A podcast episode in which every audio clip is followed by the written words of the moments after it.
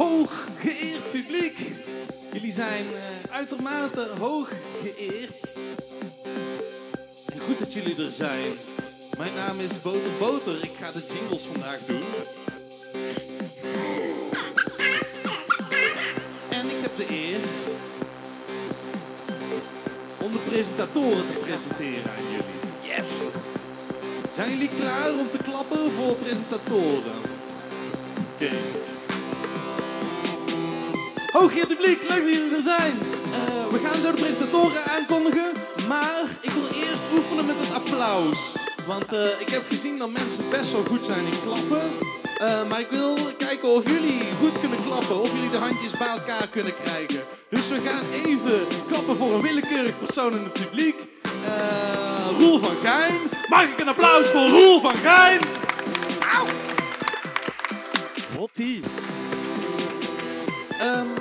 Van Gijn is een leuk persoon, maar kunnen we een nog harder applausje doen? Um, nu gaan we klappen voor Roel van Gijn, alsof hij een Olympische medaille heeft gewonnen. Hooggeer publiek, medaillewinnaar Roel van Gijn!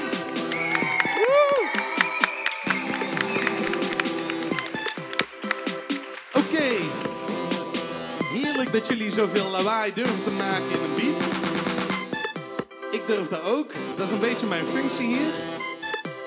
We hebben fijne dingen, we hebben zachte dingen uh, en we hebben presentatoren. Heel hard. Dus, jullie zijn ook fijn en zacht. Mag ik een ontzettend groot applaus voor medaillewinnaars Elja en Ties.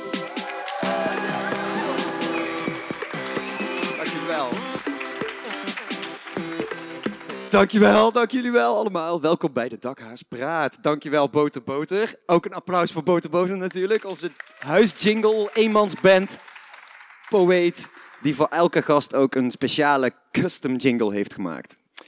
Maar dat uh, zullen we nog wel zien. Ja. Want zover zijn we nog niet. Uh, ja, welkom allemaal. Fijn dat jullie er zijn op deze vrijdagmiddag. We gaan er een gezellige vrijdagmiddag borreltalkshow van maken.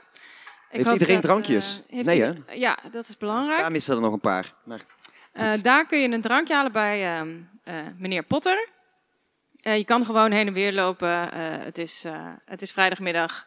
Het is niet streng. Iedereen mag lekker doen wat hij wil. Hebben jullie, ik hoop dat jullie een fijne week hebben gehad. Heb jij een fijne week gehad, Ties?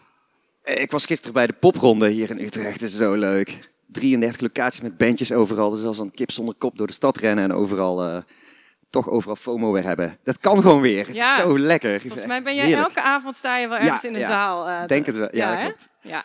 Maar trouwens, wij zijn dus de dakhaas. Wie kent nog niet de dakhaas hier? Mag ik handen zien misschien? Zijn er mensen die niet bekend zijn met de dakhaas? Nou, toch twee weer, ja. Elja, wat is de dakhaas? Uh, als uh, geestelijk moeder van de dakhaas kan ik dat wel vertellen. Ik heb de dakhaas het tijdschrift opgericht in 2013 um, als onafhankelijk magazine over Utrecht. En de, dus we hebben een, een, tijdschrift gemaakt, we maken een podcast en we maken nu deze talkshow in de Biep. rolerend met een aantal andere clubs kun je hier elke vrijdag genieten van leuke gasten en gezelligheid en allerlei verrassingen. En de Dakhaas is een platform voor creatieve Utrechtse makers. Die zetten we graag in de spotlight. Dus dat gaan we vandaag ook weer doen. En Niet alleen over wat ze maken, maar ook natuurlijk de mens daarachter. Hè? Ja. Dat willen we weten. Uh, we, misschien is het dit het moment om even naar Saskia Jansen, oftewel Studio Ski, te gaan. Oh, die zit een hele mooie tekening te maken. Boter Boter heeft een jingle, natuurlijk. Uh, favoriete momentje, de jingle voor Saskia. 1, 2, 3. Saskia tekent een Furby. Saskia tekent een frietenkraam. Saskia tekent stofzuiger Henry. Saskia tekent een ballenbak. 1, 2, 3. Saskia tekent een bloot persoon. Saskia tekent een defect hobbelpaard. Saskia tekent seks met een thuisbezorgd medewerker. 1, 2, 3, 4. wat jij tekent, wil ik op mijn kamer. Alles wat jij tekent, wil ik in mijn gezin. Alles wat jij tekent, wil ik als tatoeage. Alles wat jij tekent,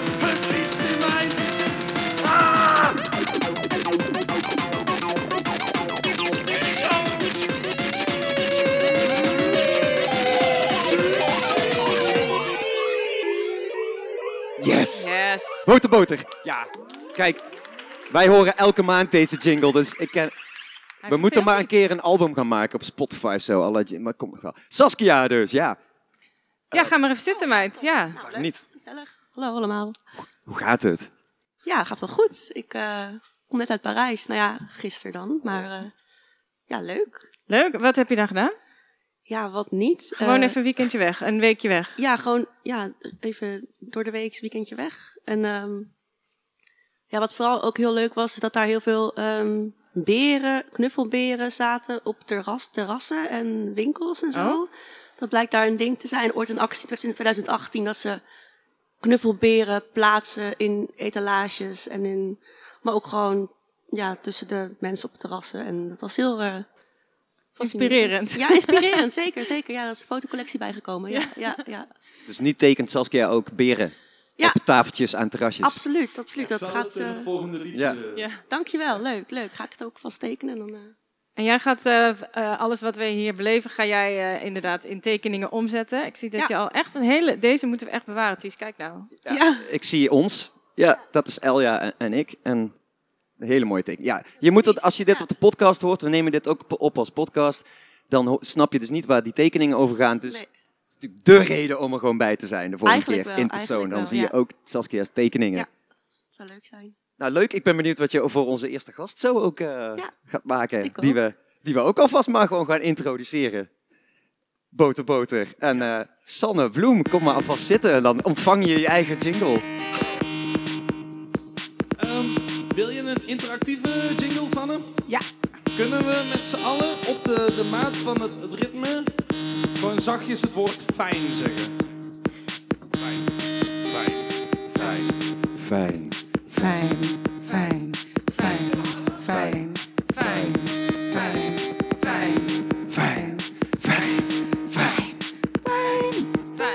gevoel hebt van nu mag ik weer harder, dan is dat waarschijnlijk een correct gevoel en dan wil ik dat jullie dat eh, gevoel eh, toelaten. Fijn, fijn, fijn, fijn, fijn, fijn, fijn, fijn, Sanne is strijdlicht fijn, fijn, van een nazomerzon. fijn, Sanne is neerploffen in een berg vol met versgevallen herfstblaadjes.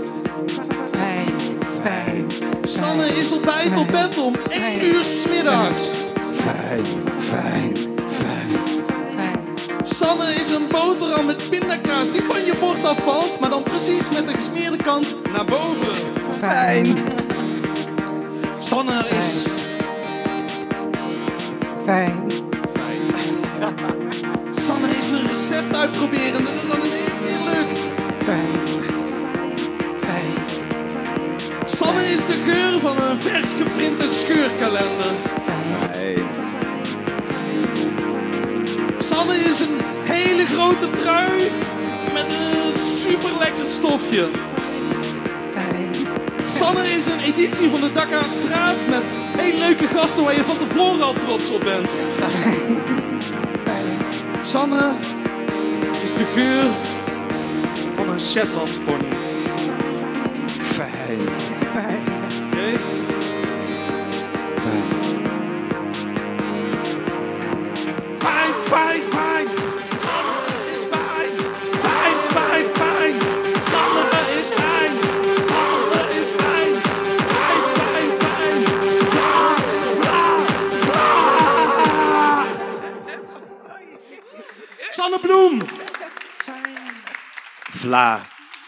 Sanne. Bloem, welkom bij de Dakhaas Praat. Leuk dat je er bent.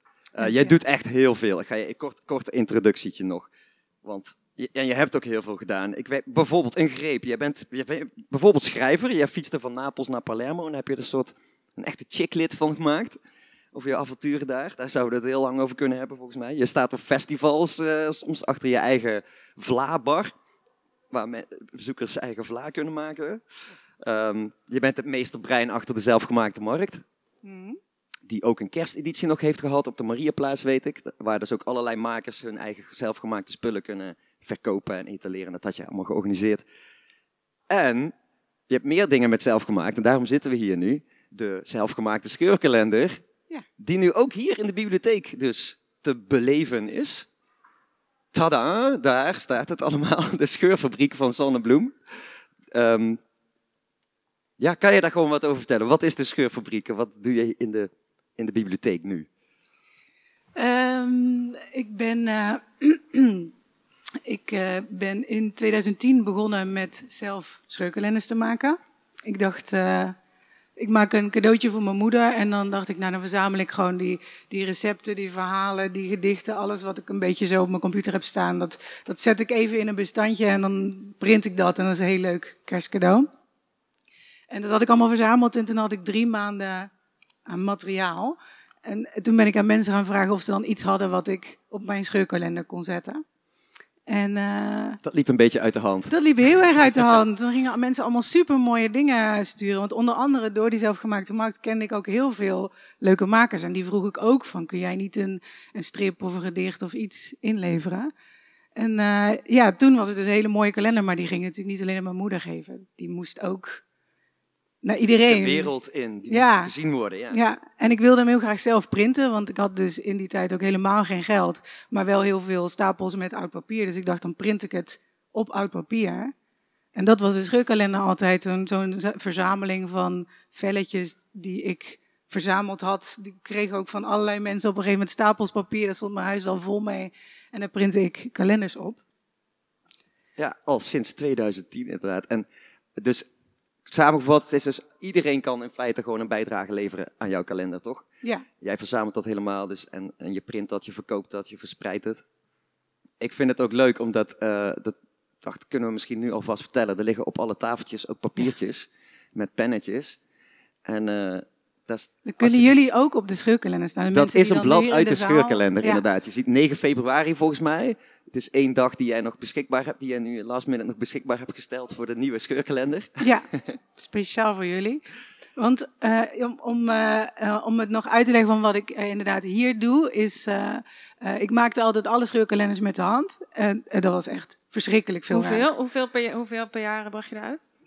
Nou, in de, in de slechte slash goede jaren waren dat er zo'n 3 à 400. En die moest ik allemaal zelf thuis printen. En de printer die daar staat, die is zo groot als eh, negen pakken vla, denk ik. Daarmee print ik alles. Dus dat is echt, niet, dat is echt een heel slecht idee. Ik ben al zenuwachtig als ik één A4'tje uit moet printen. Ja, ik inmiddels eh, draai ik mijn handen niet meer Nee. om. Maar eh, Hij zegt ook, I'm okay with failure. Staat Ja, dat moest printer. wel. Ja. Het was gewoon, het was gewoon heel veel werk om zo'n kalender te printen. Maar ik had in mijn hoofd dat dat op die manier moest. Ik had, ik had het zo bedacht, dat uit papier, dat was heel mooi. En als het, als het allemaal af is, dan, dan heb je echt een stapel met allemaal... Het is gewoon echt prachtig. Dus, dus ik dacht, het moet zo. Eh, en eh, dat doe ik nu dus ook hier in de Biep. Alleen niet meer 400, want dat was gewoon echt niet te doen. Nu maak ik er gewoon 52. En met mensen die in de Biep willen komen helpen. ja, dus mensen kunnen hier naartoe komen. Jij staat, jou, deze hele installatie staat daar dan met, eh, jij bent daar. En mensen kunnen die, die verschillende vellen van de scheurkalender met jou samen in feite gewoon in elkaar zetten, toch? Eh, ja, ik want nu hebben we het eh, voor de radio eh, eh, en voor, de, voor de, de, nou, waar we nu zijn, hebben we het even zo hier naar buiten gerold. Maar normaal hierachter zit het Ja. laboratorium en elke vrijdag dan tussen 1 en 5 dan bouw ik daar alles op. En dan staat er een printer en snijmachines en allemaal losse velletjes. En dan Ja. maken we daarmee met z'n allen die kalenders. Want ik wilde het ook gewoon niet meer allemaal thuis alleen in mijn woonkamer doen. Nee, dat snap ik heel goed. Maar kunnen dan mensen dus met hun eigen scheurkalender ook naar buiten lopen? Nee, dat, eh, eh, nee, want het is niet zo lineair. Dus ik ben, Ah, nu ja. proberen we heel veel te printen. Maar omdat het er maar 52 zijn, dacht ik, weet je wat dan leuk is? Dan maak ik er veel minder, maar dan worden die veel minder nog mooier. Dus nu in die 52 kalenders zitten ook unieke bijdragen. Dus sommige mensen hebben 52 plankjes ingeleverd. zodat in elke kalender een plankje zit wat Ah, met een ja. bepaalde schuurpapier is geschuurd, zodat het heel, Heel fijn. fijn aanvoelt. Ja, Ja. Het thema van de kalender is dus fijn. Oh ja, Dus inderdaad, ik weet niet of we dat al gezegd hadden. eh, was dat liedje ook, hè? ja, fijn. Alles over fijn, precies. Sanne is fijn, de kalender is fijn. Ik zie al een paar mensen iets optekenen daar, heel goed. Dus voel je gewoon vrij, denk na over wat jij associeert met fijn. Wat het eerste in je opkomt, schrijf het op. Mag een gedicht zijn, een tekening toch. Wat je net zei, iemand heeft gewoon een stukje hout erin gestopt. Ik- Echt alles kan gewoon. Want Eh, eh, ik wil toch nog even weten hoe ik dan aan zo'n scheurkalender kom. Eén van die 52 exclusieve exemplaren. Super geweldige, Ja. kunstzinnige exemplaren die fantastisch zijn. Precies. Ja, die, Eh, die, je kan ze bestellen op mijn website. En als er dan 52 besteld zijn, ik weet niet precies hoeveel er nu besteld zijn, maar ik denk iets van 25. Ah, dus, Dus, je hebt eh, nog een kans. Je hebt nog kans. En dan is het wel op. Dus, en ook dat, mooi dat er maar 52 gemaakt kunnen worden nu. Want ik heb maar 52 van die plankjes van Eletta die die plankjes heeft gemaakt. Dus het, het is ook gewoon klaar als het klaar is. Ik zie, we hebben ook nog wat plaatjes hier op het scherm achter ons, kun je zien. Hoe de- Ja. dus hoe het een beetje eruit ziet. Een heel jaar fijn scheuren. Ja, ik wil wel vertellen waarom ik wilde dat het fijn was. Vertel. Nou ja, ik denk dat het Die te stelde maken geen heeft vraag, met... maar eh, dat maakt niks uit. Nee, precies. nou, ik dacht, is ook bij de zelfgemaakt TV. interview doe ik Gewoon ook. vertellen wat je wilt vertellen. Precies. Dat vindt echt nou heeft het te maken met de reden waarom je dus een paar jaar geleden toen gestopt bent. Ja, Ja, daar wilde ik inderdaad naar vragen, waarom Ja. je daarmee gestopt was. dat wist ik graag. Met het maken van de scheurkalender. Eh, ja, ik maakte zoveel kalenders thuis. En er waren, ik deed nog wel veel meer dingen ook. Eh, dat, het was gewoon niet meer, het was niet meer te doen. En ik stond op een gegeven moment bijna huilend zo plaatjes, blaadjes in de printer te duwen. En toen dacht ik, ja, dit is niet goed. Maar ik dacht, ze moeten af. Want, want ik maak scheurkalenders, dat is, dat is gewoon mijn ding. Dat vind ik het leukste wat er is. En dat is wel heel ingewikkeld als je doet wat je denkt dat het allerleukste is. En toch, hel ja. En ik, kon niet, ik wist niet wat ik met, daarmee moest. Dus toen ben ik maar gestopt. Want ja, ik kan niet huilend iets heel leuks doen. En Je wist ook toen nog niet waarom die emotie allemaal zo kwam. Nee. Nee, ik, eh, ik kreeg een burn-out. Want, want het was gewoon allemaal veel te veel. En ben toen uit gaan zoeken van wat is... wat, wat, hoe komt het dan dat ik... Oh ja, glaasje Een water. slokje op het water. moment, ja. Ik schenk ook nog in. Lekker. Hoe, hoe komt het dat ik, eh, ik... Want in mijn leven doe ik inderdaad superveel leuke projecten. Maar ik bedenk dan hoe het moet. En het moet op die manier. Het kan bijna niet anders. Eh, waarom, waarom, kan, waarom verander ik daar dan niks in? En nou, daar ben ik heel veel in gaan zoeken. En uiteindelijk bij de psycholoog zei ik per ongeluk een keer dat ik dacht dat ik misschien wel autisme had. En die zei, eh, nou dat zou best wel kunnen. En ik dacht, nee joh, nee, ik zei maar wat. Ik dacht gewoon, dat denken we allemaal toch wel eens. Dus ja, ja. Heel veel mensen roepen dat. Als je dingen netjes op een rijtje wil leggen, dan Ja. ben je het al. Ja, ja, ja. Ja, dat, eh, dat eh, zeggen mensen dan. Mhm. Maar toen zijn we wel verder gaan zoeken en het bleek gewoon dat ik ook heel vaak. Ik, ik kan, er, kan best wel goed met heel veel dingen omgaan, maar niet als ik heel moe ben. En als je een burn-out hebt, dan ben je zo moe, dan kun je gewoon niet meer met dingen omgaan. Dus als zij, ook die psycholoog, die stelde allemaal vragen en dan dacht ik, ik snap het niet meer, ik weet niks meer. En alles was ingewikkeld en toen ben ik gaan, zijn we gaan onderzoeken, dan ga je een diagnostisch traject in, dat is echt een feest. En eh, nou ja, toen was corona was, eh, was uitgebroken en kreeg ik een videocall waarin ze zeiden, ja, we denken wel eh, dat jij autisme hebt.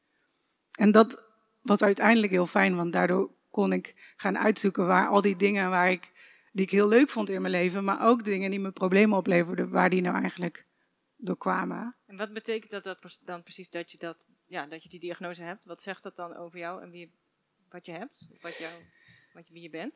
En Ik vind het nog steeds best wel lastig om uit te leggen, omdat ik dan ook moet uitleggen hoe, hoe het anders is voor andere mensen. Dus dan moet ik gaan zeggen, nou, voor mij is het zo, maar ik denk dat, jij, dat ik dit aan jou moet uitleggen, zodat jij snapt wat er voor mij anders is. Ik weet niet of Ja, dat... oké, want jij bent natuurlijk gewoon zo en je weet niet precies hoe Ik een ander denk de de hele tijd, ziet. hoe kan het Ja, nou dat ja. dit niet, dat alle andere mensen dit anders zien? Uh-huh.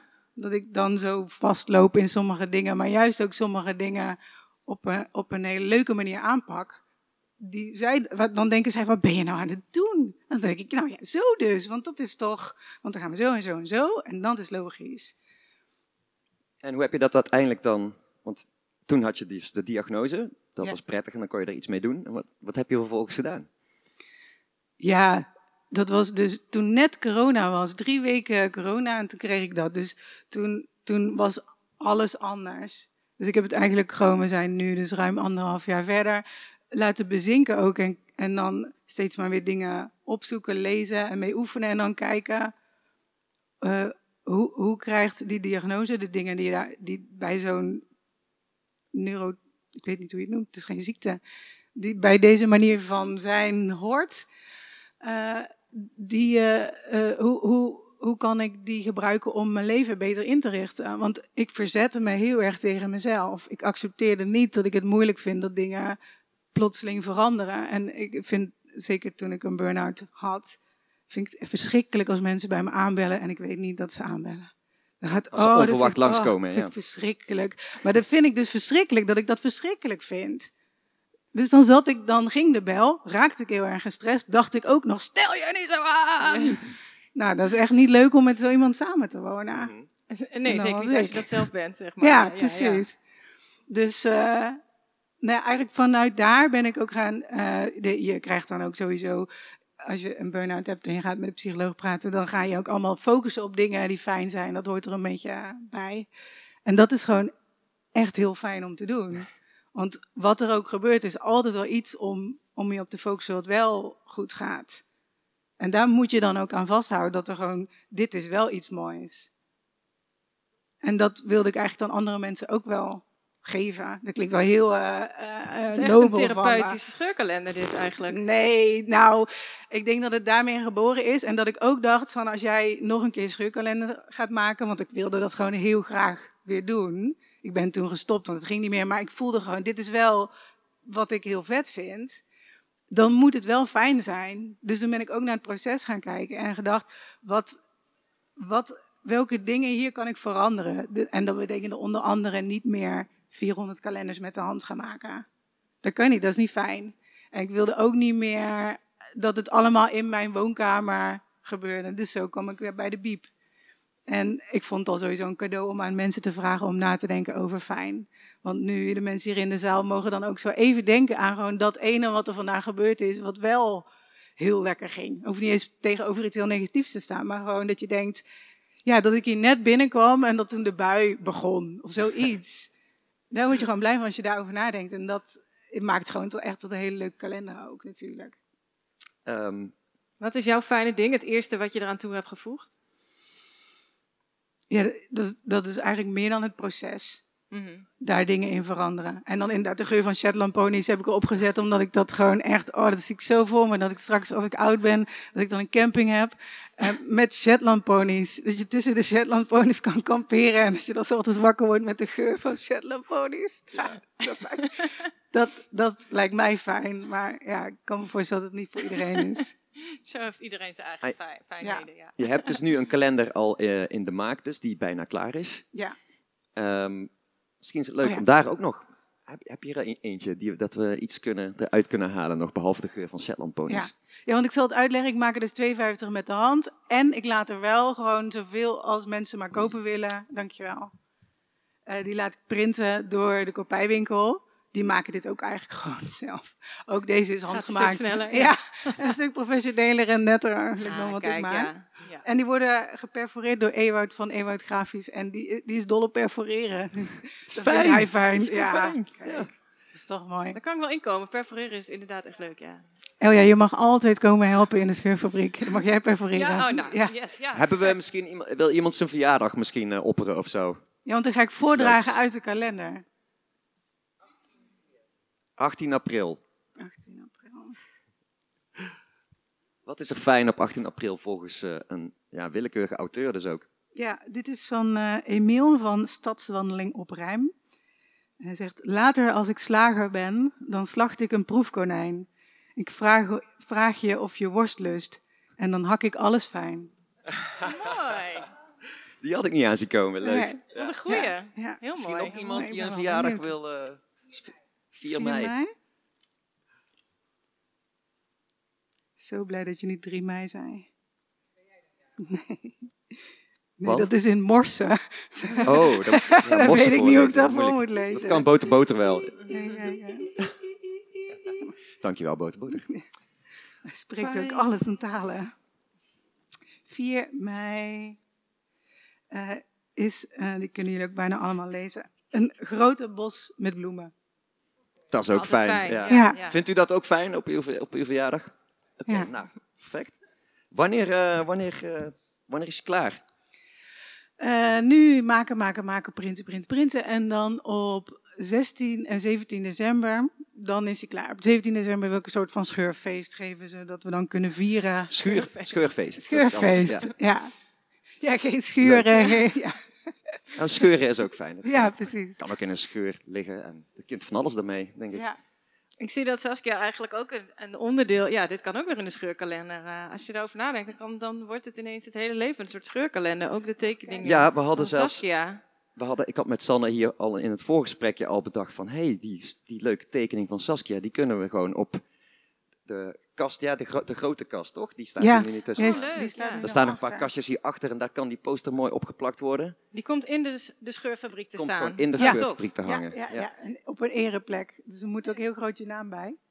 Dus elke vrijdag tussen 1 en 5 kun je hier terecht om mee te helpen met de kalender. En 17 december is het dan helemaal klaar. En Ja. verkrijgbaar bij Savannah B, toch? Ja, ja. Ook nog. En op ditisfijn.nl. super fijn.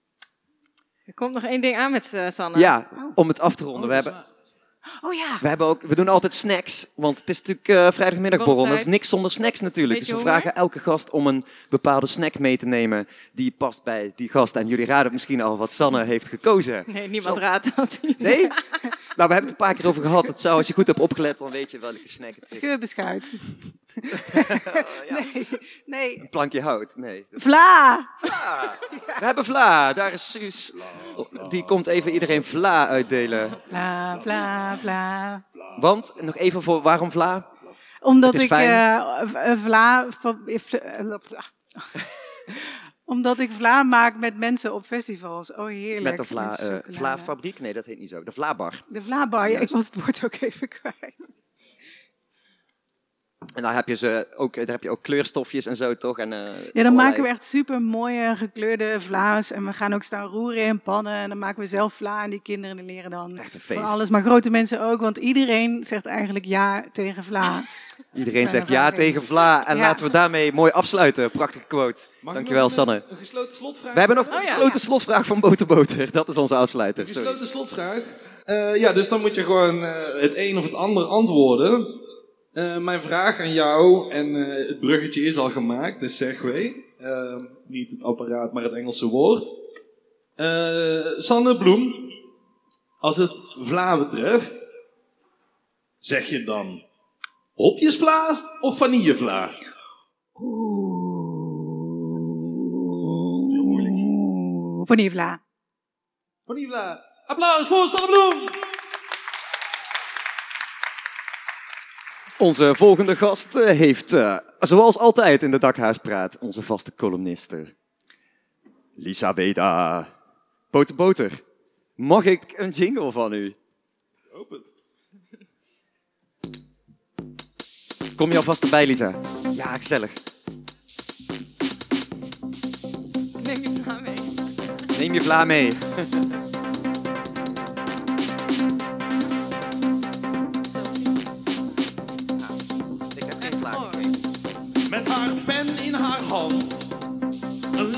frons op haar hoofd, probeert Lisa Weda chocola te maken van deze vreemde wereld. Met haar pen in haar hand, de wereld aan haar voeten. En haar benen van Petrovski. Beschrijft Lisa Weda verre landen als medens de vreemde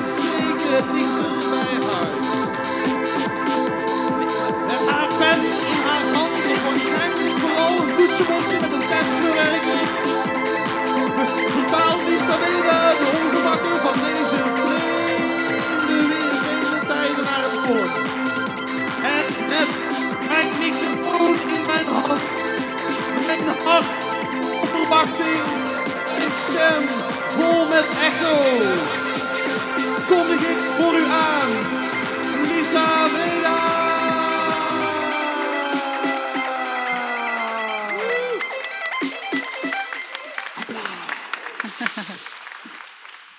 Dankjewel. Welkom Lisa. Hallo. Er is best groot nieuws nu toch inmiddels. We hebben elke, elke maand natuurlijk even kort praatje met jou over je boek. Ja, En vertel. Ik zag een cover er in ieder geval langskomen sowieso. ja de hij is er. eh, en de titel en Het boek is er over zes dagen. zes dagen. Wauw, spannend. Het heet Alexandra trouwens, dus dat jullie niet denken een boek, leuk, fijn. Hoe heet het eigenlijk? Waar kan ik het kopen? Dat kan bijvoorbeeld bij de boekbar. Eh, dan krijg je een gesigneerd exemplaar als je hem bestelt. Ik weet niet of iemand daar waarde aan hecht. Ik meestal niet, maar eh, Ik, wil er een, ja, Jawel, ik wil er een. Ik wil dat ook. Ja, Echt? Zeker. Ja. zeker. Maar zeker omdat eh, ja, wij kennen jou en dan wil je wel een. eh, maar dan wil ik eigenlijk ook gewoon dat zeg maar, mijn naam er ook in staat. Niet alleen maar zo Lisa Weda. Dat vind ik dan wel ik zal mijn een best beetje doen. onpersoonlijk. Ik zal echt mijn best doen. Ja, is dit een. eh, hoe hoe leef je toe naar die dag? Ja, het is heel druk. Ehm, dus morgen moet ik naar Brommer op Zee. Van de VPRO. Nou. Ja, en morgen sta ik ook in de Morgen, de Vlaamse krant, eh, met een interview. Eh, en eh, alles gebeurt gelijk en ik weet niet meer wie ik ben. En eh, help! Jullie, zit, jullie zitten gewoon hier in de zaal met een, een ja, nu nog eh, relatief door het, anoniem door het leven gaande eh, schrijfster. Maar dat is, volgende week is dat voorbij. Ja, sowieso. Ik hoop dat je ons dan nog wel wil kennen. Ja, heel graag. Fijn. Eh, ja. Eh, en je hebt een column geschreven, net zoals elke keer. ja, klopt. Ehm, ja, ik heb echt, nog- wij hebben allemaal nog geen idee waar die over gaat. Wil je, wil je het, eh, wil je er, ga je gewoon gelijk beginnen? Eh, ja, wil ik wil, ik wil alleen even zeggen sorry voor alle mensen die zich aangesproken voelen als ik het woord boomer zeg. Mag je je niet aangesproken voelen dan? Jawel toch? Jawel, maar het is gewoon niet zo lullig bedoeld. Nee, het valt wel mee. Het valt wel mee. Ik vroeg me, ik wil, ik doe toch, vorige keer deed ik ook een soort vragenrondje, dat hielp wel. Wie heeft er een koophuis? Wie heeft er een huurhuis? Wie woont er samen met iemand in een huurhuis? Wie denkt, kan ik ooit nog een huurhuis betalen? Wie denkt, wat de fuck is er met de woningmarkt aan de hand? Oké, top. Dank God. Dat denk ik namelijk ook de hele tijd. Eh, deze week ging ik naar een film over Martin Luther King en het Louis Hardloper complex. En eh, dat kennen jullie allemaal wel. Het is de bioscoop waar je juppen, kunstzinnige millennials en absurd veel boomers tegenkomt. Vooral overdag. Ehm, heel gezellig overigens. Eh, dus dit was het de enige boomer remark. Hierna is het voorbij.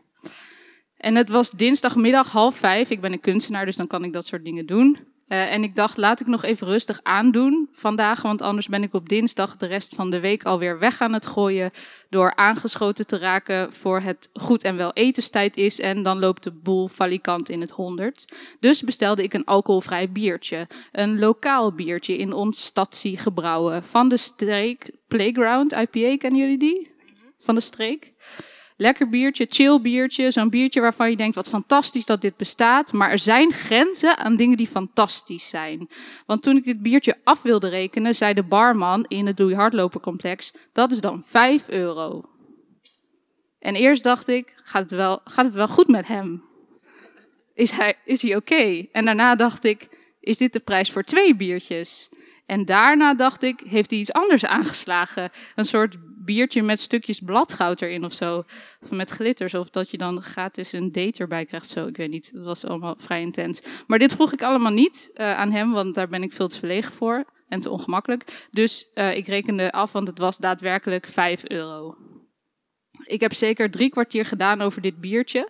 Bij elke slok denkend aan hoeveel cent ik nu weer achterover zat te tikken. En terwijl ik dit deed, appte ik verbouwereerd naar iemand over deze vloeibare rib uit mijn lijf. En zij, zei, dat is wel mooi. Ik vind dat wel een goede metafoor. Je hebt het kosmische middelpunt van het juppenleven in je handen gehad. Maar ik ben geen jup. Of in ieder geval financieel gezien niet. Uh, toen ik dacht aan Jup zijn, dacht ik aan een vrouw die vorige week in de koffiezaak The Village hier op de Voorstraat, waar ik tergend lang over een kopje koffie zat te doen, al zijn de prijzen daar gelukkig nog niet helemaal om van dood te gaan. Uh, die vrouw zat een monoloog van 20 minuten te houden tegen een kalende jongen in een geruit overhemd. De monoloog ging van vloerverwarming naar sponningen met dubbel glas, naar de tuin opknappen, naar toch maar een nieuwe visgaat parketvloer leggen, naar overwaarde op haar huis, naar oh wat ben ik blij dat we toen al een huis gekocht hebben, want nou ja, iedereen die nu soort van een koophuis van een normale prijs zoekt zonder financieel dood te bloeden, kan sowieso niet meer in de stad wonen. Ja, wat een ellende. Maar goed, met die twee ton extra overwaarde op ons huis op dit moment kunnen we alsnog niks. Wij, wij zitten ook vast hoor, net als iedereen. Dus ga ik het interieur maar een beetje opknappen, want wat kan ik anders doen, hè? Dat is helemaal niet grappig. God. Daarna begon ze over huurhuizen in de stad en hoe belachelijk het huren van een huis inmiddels geworden is. En hier wist ik van, van die huurhuizen en al dat gedoe met die huurhuizen, want soms zoek ik met een half oog naar iets anders, hier in Utrecht. Al heb ik dat dus even on hold gezet, want je wordt er doodmoe van. Vooral ook omdat overbieden op huurhuizen nu blijkbaar een nieuw ding geworden is. Je kunt nu steeds met 25 euro overbieden op bepaalde huizen. Ja, dat wist ik ook niet, daar kwam ik laatst achter. En dat ik tegelijkertijd ook 80 kilo papier moet meenemen naar een makelaar die precies zo'n geruite overhemd heeft als die man in de village met dat kalende hoofd. En dat is iets waarnaast ik dan toch altijd een beetje vreemd afsteek in mijn kunstenaarsoutfit. Wat ik ook gewoon heel ongemakkelijk vind. Anyway, dus goed. Kijk, zoals je hoort gaat het me vandaag in eerste instantie niet per se om dat biertje. Dat snappen jullie wel. Het gaat om iets groters en we zien het allemaal gebeuren. We gaan er voor de straat op. Dat kan in november, op zondag 21 november, tijdens het woonprotest. Voor veel mensen in Utrecht, maar ook in andere steden, wordt het schier onmogelijk om in de stad te wonen en dan ook op een soort van gezonde financiële manier nog plezier te hebben in diezelfde stad. Dat komt natuurlijk niet per se door die biertjes van 5 euro, maar door de huizen waar je ja, soort van je compleet schil aan betaalt en door de verstudioisering en verkamering van de stad. En door koophuizen die gewoon echt niet te betalen zijn. In mijn geval huur ik een huis. En ik heb getwijfeld of ik dit hier moet vertellen, maar ik doe het toch maar. Ik heb mijn studieschuld en mijn ouders hebben geen vermogen. Ik heb wat geld op mijn spaarrekening en dat was het. Ik ben een schrijver, een kunstenaar en een freelancer in de kunsten. Ik heb geen vast contract. Mijn inkomen fluctueert. Mijn omzet stijgt elk jaar wel, maar bewijzen dat ik drie keer de huur van een huis van 1200 euro kan betalen, dat kan niet altijd. En als ik een beetje rondkijk naar huizen in de stad, want dat doe ik dus soms, heb ik eigenlijk alleen maar zin om te stoppen met alles en op de grond te liggen en alleen nog maar klokbier te drinken. Kennen jullie dat? Dat is namelijk 69 cent voor een halve liter. Of in een Schultenbrouwfort te gaan wonen, in plaats van in een studio van 40 vierkante meter voor 1139 euro exclusief. Gas, water, licht, internet, je telefoonrekening, dat je af en toe nog een fiets moet huren of dat je een swapfiets hebt of naar een therapeut moet omdat je allemaal niet meer weet wat het leven is. Uh, want eerlijk gezegd, uh, als ik hier dan toch een beetje langer over nadenk, denk ik, krijg toch allemaal lekker de graftyfus met je belachelijke huurprijzen. Met je overbieden op huurhuizen, want waar is dit in godsnaam naartoe aan het gaan? Ik weet het niet, ik denk dat het vooral naar de galamise aan het gaan is. Het enige wat ik wil, als ik hier uh, echt te lang aan denk, is me een delirium drinken in de hoop dat de huizenmarkt dan halverwege een soort van Korsakoviaanse episode ineens instort als een gammele Jenga-toren. En dat ik niet bang ben om in een kartonnen doos te belanden. Terug naar het bier.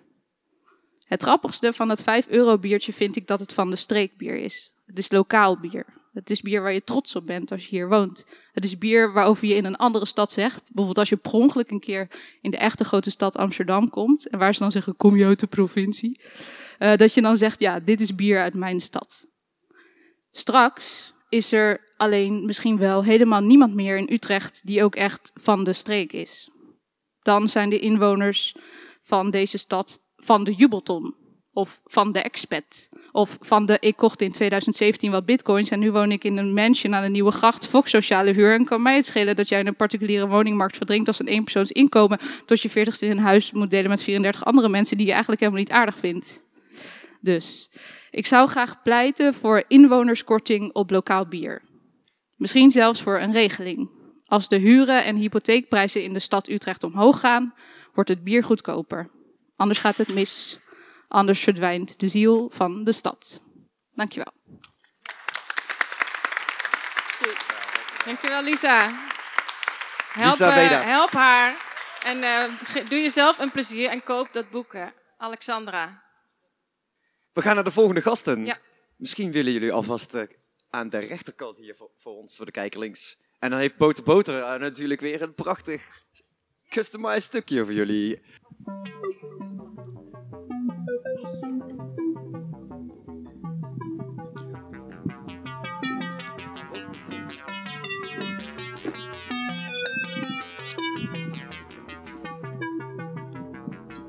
vind het zelf ook spannend.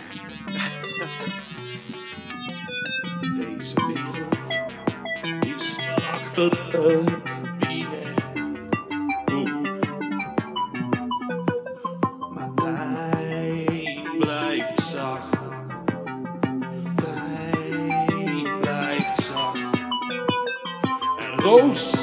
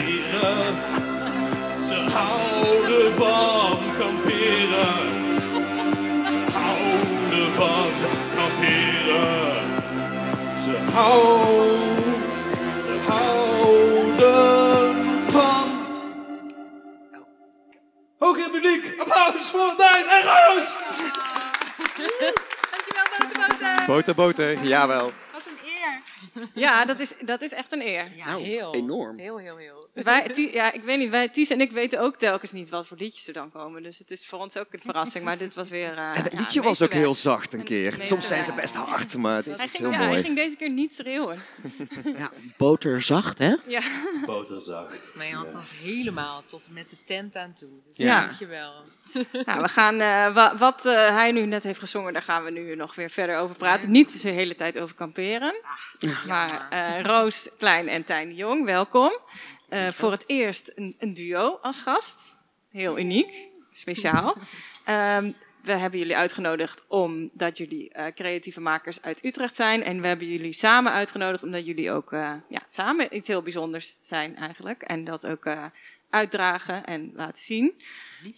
Eh, ja, nou, eh, fijn dat jullie wilden komen. We, we hebben deze rubriek eh, Dit is mijn ding. En ik heb jullie van tevoren gevraagd van... eh, eh, kunnen jullie komen met een ding wat belangrijk voor je is? En dan eh, kunnen we dat gebruiken als startpunt voor het gesprek. En eh, nou, vertel, wat is jullie ding? Dat is ons ding nu. Ons ding. Eh, we hebben alle twee eh, een hele mooie ring. We zijn niet zo lang geleden verloofd. Ja. Oh. Met, Oh. met, met een soort van dubbel, met, met elkaar. Want Ja. Tijn vroeg mij een paar dagen na mijn verjaardag. En, eh, oh kijk, daar staat hij. Ja. Yay. En ehm, toen dacht ik, een paar dagen na Tijns verjaardag, dan vraag ik hem ook. Want dit moet hij ook voelen. Oh, Oké, want je Dat had al ja ja. gezegd, dus het was al vastgesteld van oké. ja, het is we- niet meer heel gaan- spannend, Nee. maar toch ook wel. ja. Dus het was eh, spannend, maar eh, En wat voor ringen, eh, want hoe ging het met die ringen dan? Eh, hadden jullie van tevoren uit, uitgezocht? Of, eh, Ja, ik had deze ring gevonden op een heel leuk... eh, het, is een, het is een vintage ring. mhm. Eh, Nee, ik denk dat die microfoon wacht. toch... eh, zo beter? Ja. ja. Ik ga er heel duidelijk in praten. Oké, nee, eh, ja, ik had die ring eh, gevonden op een heel leuk websiteje. Hij is vintage.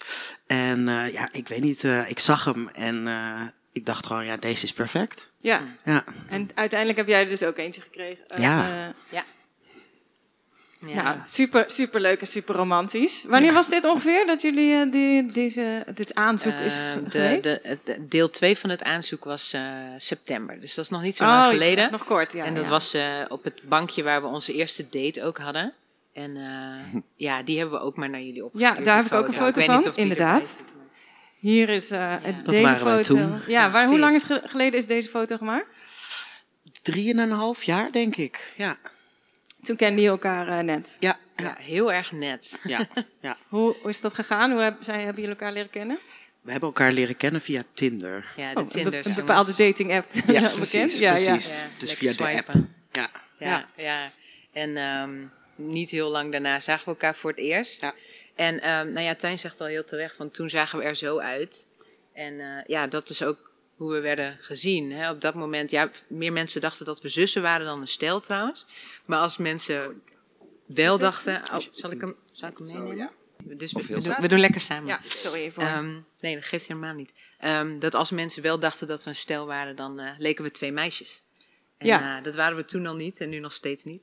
Ehm, Dat waren Dus- jullie toen al niet, maar wel in de perceptie van, nou ja, als, eh, voor de mensen die eh, dit op, podcast eh, luisteren, ja, Die zien de foto niet. die zien de foto Nee. niet. De foto ziet er inderdaad wel uit als twee vrouwen. Ehm, maar Tijn, jij eh, zag er toen zo uit, je ziet er nu anders uit, want eh, je hebt een baard en eh, een zware stem. Klopt, ja. ja. Dus ze zeggen ook niet meer dat we zussen zijn. Nee, dat scheelt. Nee. nee, ja, dat klopt. Eh, ja, ik ben non-binair, dus ik identificeer mij niet eh, geheel als man en ook niet geheel als vrouw. Dus eigenlijk moet je het zo zien, gender is een spectrum en ik val daar ergens buiten. Met aan de ene kant heb je de mannen, aan de andere kant de vrouwen. En ik geef mijn identiteit op een andere manier vorm, eigenlijk. Ik, Ja. eh, eh, wel leuk, ik zag eh, op jouw Instagram ook bijvoorbeeld eh, van een tijdje terug van Coming Out Day, dat je, daar, wat je, waar je noemt dat je vier keer uit de kast bent gekomen in je Ja, leven. dat klopt. Ja, ja, eh, op mijn dertiende werd ik voor het eerst verliefd op een meisje. Dus toen dacht ik, nou ja, dan ben ik vast lesbisch. En even later begon ik met mijn genderidentiteit een beetje te ontdekken. En toen kwam ik erachter dat ik trans ben, transgender. Eh, en toen dacht ik, ja, de enige mogelijkheid is dat ik een transman ben. Want als ik geen vrouw ben, dan zal ik wel man zijn. Eh, dus dat was mijn tweede coming out. En toen eh, ik ging meer lezen over gender en zag ik de meerdere, meerdere nuances, meerdere verhalen. En toen besefte ik dat ik non-binair ben. Dat was drie. En toen ook nog een keer rondom mijn seksualiteit, dat ik eigenlijk biseksueel ben. Dus zowel op mannen, vrouwen en alles ertussenin en erbuiten val. Dus eh, ja, hele mond vol. En Roos, Ja. eh, hoe, ehm, ja, hoe was dat voor jou toen jij eh, Tijn eh, toen destijds leerde kennen? En, eh, Ja, ja, fijne vraag. Ik, ehm, als ik eh, daaraan terugdenk, dan denk ik aan dat ik pas eh, sinds mijn dertigste hardop zeg. Oh, wow. Sorry, maar- Nee, we gooien hem gewoon dichterbij. Ik ga hem heel dichtbij houden. Of haal hem uit de standaard Ja, en dat pak gaan hem we doen. Geef hem door. Ja, top. Even sweepen. Yes. Ehm, dan denk ik aan dat ik eh, pas sinds mijn dertigste... Ik ga dit even doen. ja. Yes, meer ruimte. Eh, si- sinds toen pas hardop zeg dat ik queer ben. En ehm, dat ik En toen wat houdt mijn... het eh, queer, queer in voor Ah, jou? Ja, voor mij is dat de paraplu waar ik me gewoon heel comfortabel bij voel. En dat valt, ja, voor mij valt alles en iedereen die niet strikt cis en of hetero is daaronder. Ehm, ik ben een cisgender vrouw, ehm, maar niet hetero. Dus, eh, en daarom voel ik me heel erg prettig bij queer. Dat geeft me net zoveel vrijheid als eh, de paraplu hetero je ook zou geven.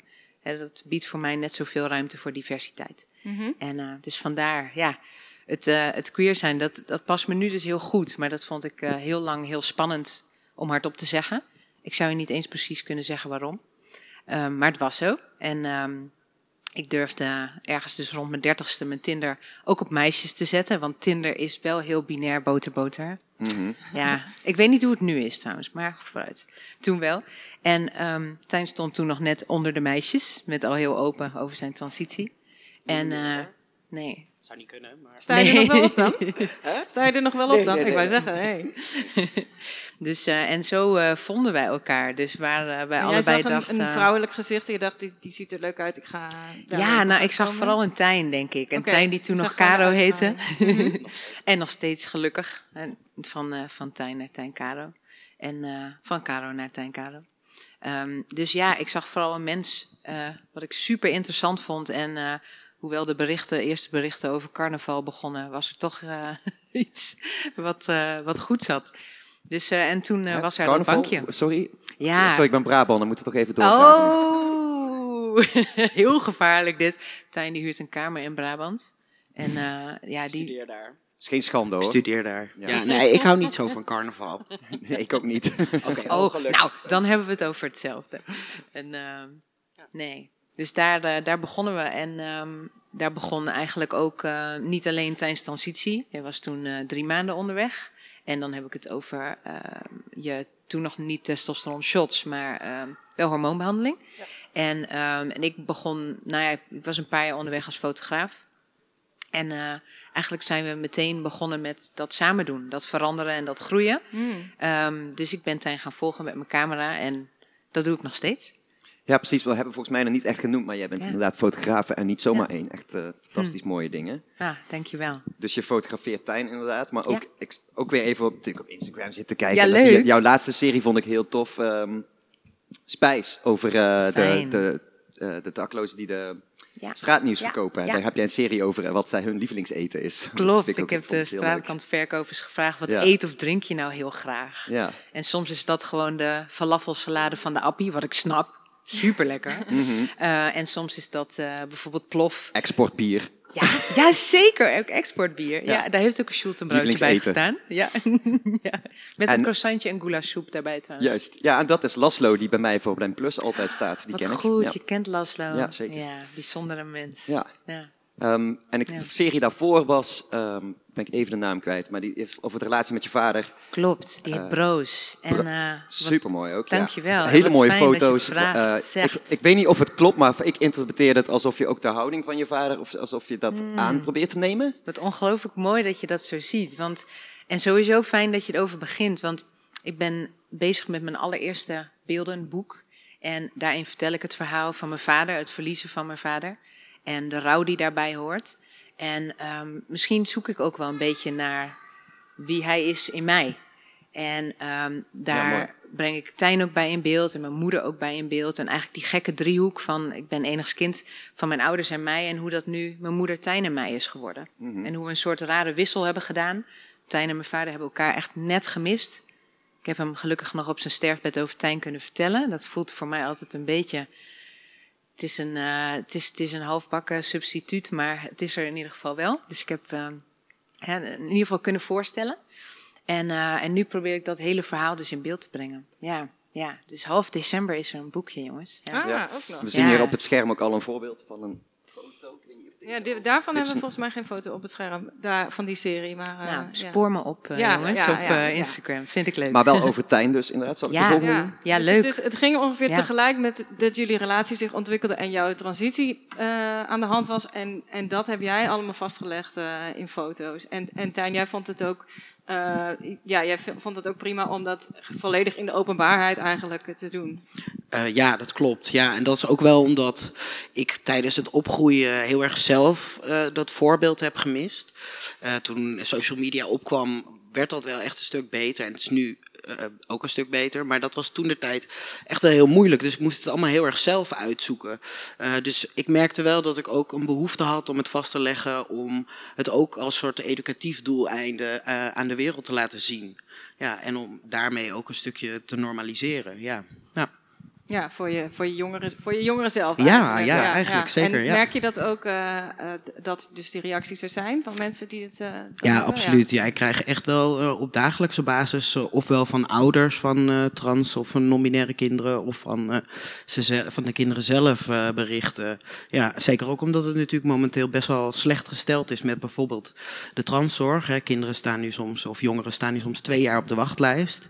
En die zoeken naar iets van houvast. En daar kan hopelijk ik soms net iets in bieden door mijn verhaal eh, ja, te vertellen Dus eigenlijk. er is eigenlijk te weinig eh, zorg. Te, te- Ja, het aanbod ja. is kleiner dan eh, de vraag. Ja, ja, absoluut. Ja. Is dat er misschien ook omdat natuurlijk nu trans zijn en non-binair zijn steeds meer in de belangstelling komt, dat ook steeds meer jongeren denken van hey, dit is een mogelijkheid, ik wil hiermee verder. En dan zijn eigenlijk die mogelijkheden, omdat er dus ja, minder is minder mogelijkheid voor. Ja, Ja, klopt. ja, zeker. Ik denk, kijk, de acceptatie is ook verbeterd omdat er zichtbaarheid is geworden. Het is natuurlijk wel nog lastig dat het vaak eh, verteld wordt door mensen die het niet zelf ervaren. Waardoor er nog veel eh, stereotypering is, bijvoorbeeld in de media. Dat is wel iets waar, bewust van, waar we bewust op moeten letten. Ja. Mm. Want bijvoorbeeld, ik ben niet. eh, mijn genderidentiteit is één onderdeel van Mm. mijn identiteit. Maar ik ben heel veel andere dingen ook nog. Ja, Ja, theater maken. ja. Ja, van Ja, alles inderdaad. Daar hebben we het helemaal niet over gehad. Maar, Ja, precies. Ja. Ja. Vertel daar eens wat over. over de, Ehm, nou ja, ik ben ook theatermaker en acteur en eh, eh, spreker. Ehm, ja, dus dat. En ik eh, studeer aan het eind van, eh, of in de zomer studeer ik af met mijn afstudeervoorstelling. Eh, en ja, daar betrek ik ook wel veel van eh, dit soort thematiek in. Ja, Hoe, hoe heet de voorstelling voor de luisteraars? Hier? dat weet ik nog niet. Weet je nog niet? Nee joh, nee. Spannend. Ik ben nu druk met mijn minor. Ja, Maar je kunt jou, dus- je kunt Tijn natuurlijk en Roos natuurlijk volgen op Instagram. Het is Tijn, Tijn blijft zacht. toch? Ja, klopt. Ja. Dat is mooi weer. Dat, eh, de jingle van Boter Boter natuurlijk. Ja. Ja, precies. Oké, eh, wat, wat, misschien is het wel mooi om uit te leggen. Wat bedoel je precies met eh, dat Tijn blijft zacht? Ja, het is eigenlijk begonnen met een soort persoonlijk eh, eh, ja, soort eh, eh, lijfspreuk. Omdat ik eh, vind dat de wereld zo enorm verhard kan eh, zijn. Hè, en ook dat bijvoorbeeld discussies nu zo enorm verhard eh, raken. Eh, en dat het voor mijn gevoel zo'n kracht is om zacht te blijven. En juist die verbinding op te zoeken. En in plaats van te discussiëren, te gaan praten en te luisteren. Dus voor mij bestaat, of is die zachtheid, dat is voor mij een hele grote en belangrijke levenskracht. Ik geloof heel erg in die kracht daarvan. Ja. Zo, ja, ik dacht eigenlijk, omdat vrouwelijkheid wordt misschien sneller geassocieerd met zachtheid en mannelijkheid met hardheid. En jij bent natuurlijk daar tussen Ja. naar een man gegaan. Ja, ja, ja. Eh, en gezegd, nou ja, dat, dat, dat ga ik, daar ga ik naartoe, maar ik blijf eh, Zacht. ook, eh, ja. ja, ja. Ja. nou ja, zo kan je het inderdaad ook wel zien. Ja, ja. Ja, dat het losstaat van gender. Dat het mag, helemaal mag losstaan van gender. Ja, ja, ja. Nou ja, in die zin probeer ik ook wel misschien het stereotype door te breken. Dat mannelijkheid bijvoorbeeld gelijk staat aan eh, sterk en alles weten. En, dus ja, wel Ja. mooi dat je dat zegt Ja. inderdaad. Ja. Hey, en eh, ehm, jullie gaan dus trouwen. Zijn er al plannen voor? Of blijven jullie gewoon lekker verloofd? Is dat Ja. gewoon nu de status? We, Oké. ja, want Oh, dat is voor we jullie vinden trouwen ja. dan wel weer heel, eh, wel weer heel heteronormatief. Oh, nee hoor, nee, we doen gewoon lekker waar we zin in hebben. Ja, precies. Oh nee, nee. Een campingbruiloft ooit? Ja, Ja, want in de jingle kwam langs jullie houden van kamperen. Maar ja. ja, Goed. hebben we het niet over gehad. Ik weet niet of we daar uitgebreid nog over moeten hebben. Wat moet je daar ook over zeggen, toch? Ja. Gewoon liefde voor de natuur en Juist. voor buiten zijn. Maar wel, ik wilde eigenlijk even toe naar de vraag van hoe zien jullie de, de toekomst? Nou ja, ik hoop dat we zo, net zo gelukkig blijven als nu. Ja. Ja. Samen. En eh, ik hoop dat jij een glansrijke eh, toekomst als fotograaf hebt. Toch? ja. Is er Ja. iets eh, wat jij nog wil zeggen over, over je, wat er misschien aankomt, wat leuk is voor mensen die dit Ja, luisteren? Of, nou, ik denk inderdaad, eh blijf Tijn vooral volgen en zijn eindshow die eraan komt. Met prachtige dialogen over genderidentiteit, man-vrouw verhoudingen en eh, allerlei ander moois. Kom half december lekker in Amsterdam kijken naar mijn beelden. Lijkt me heerlijk. Waar is Ehm, dat? in Lood 6. Ja, 6, ik ga het ook allemaal delen. Dus superleuk inderdaad als jullie ons weten te vinden online. En inderdaad, ja, die toekomst. Ja, ik weet niet, wij zijn allebei niet van die toekomstdenkers. Behalve dat er dan ja, die camperbus ooit gaat komen. Maar ja, ehm, ik denk dat ik vooral wil zeggen, blijf zacht. En Tijn Hmm. heeft het eh, boven zijn knieën laten zetten. Ik op mijn polsen. Om elke dag eh, die reminder te hebben. En gun jezelf dat ook. Want voor mij staat het er ook omdat het iets is wat ik echt vervloekte in mezelf. Mijn zachtheid. Dat maakte mijn leven heel ingewikkeld. Ehm, en nu omarm ik dat wel. Laat het maar ingewikkeld zijn. En zacht. Ja. Nou, dit is volgens mij een mooie overgang naar de gesloten slotvraag van Boter Boter. De gesloten slotvraag. Ja, ik vond het wel eh, mooi inderdaad. ehm Ties die keek naar jouw Instagram, Roos, en eh, zag meteen helemaal eh, precies wat jij ermee bedoelde en zo. En ik, ik keek naar jullie Instagram, of ik, ik keek naar jouw Instagram, Tijn. En eh super mooi, sowieso. Eh, we hebben het er veel over gehad, maar ik ga er naar kijken. Het is heel prettig om naar te kijken.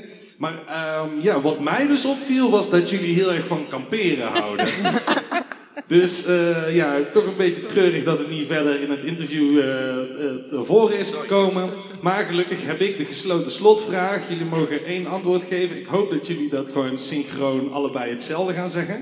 Ik hou hem hier. Ehm, dus ik hoef het niet per se echt voor te lezen, want ik weet het ook eigenlijk uit mijn hoofd.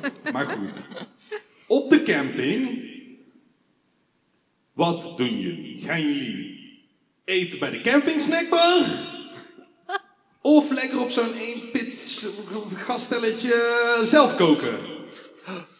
Drie, twee, één. Pitje. Snackbar. Applaus voor Roosentijn! Dankjewel, Roos en Tijn. Eh, Dankjewel, Boter Boter. Eh, ja, dit was, eh, dit, dit was het alweer we bijna. gaan toe naar het afrondende... Ja, Saskia natuurlijk. Die heeft weer fantastische tekeningen gemaakt. Ook van, ook van ons, van Sanne natuurlijk. En van Roos en Tijn. Yes, hallo, hallo allemaal. Eh, ja, ik heb dit verhaal eh, samengevat in deze illustratie hier. Eh, het begon een beetje met het verhaal over jullie huwelijksaanzoek die tegelijkertijd plaatsvond.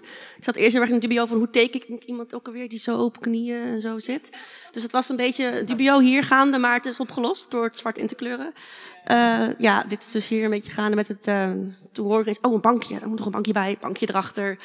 Ja, toen over de, al die kasten, dat vond ik weer mooi, als een soort decor erachter. Een deel van de transitie van een begin naar het eind. En ertussenin natuurlijk allemaal, eh, ja, hier zit een regenboog. Alleen ja, ik heb alleen deze zwart gebruikt. Dus een beetje ja, jammer dat dat dan niet eh, kleur heeft.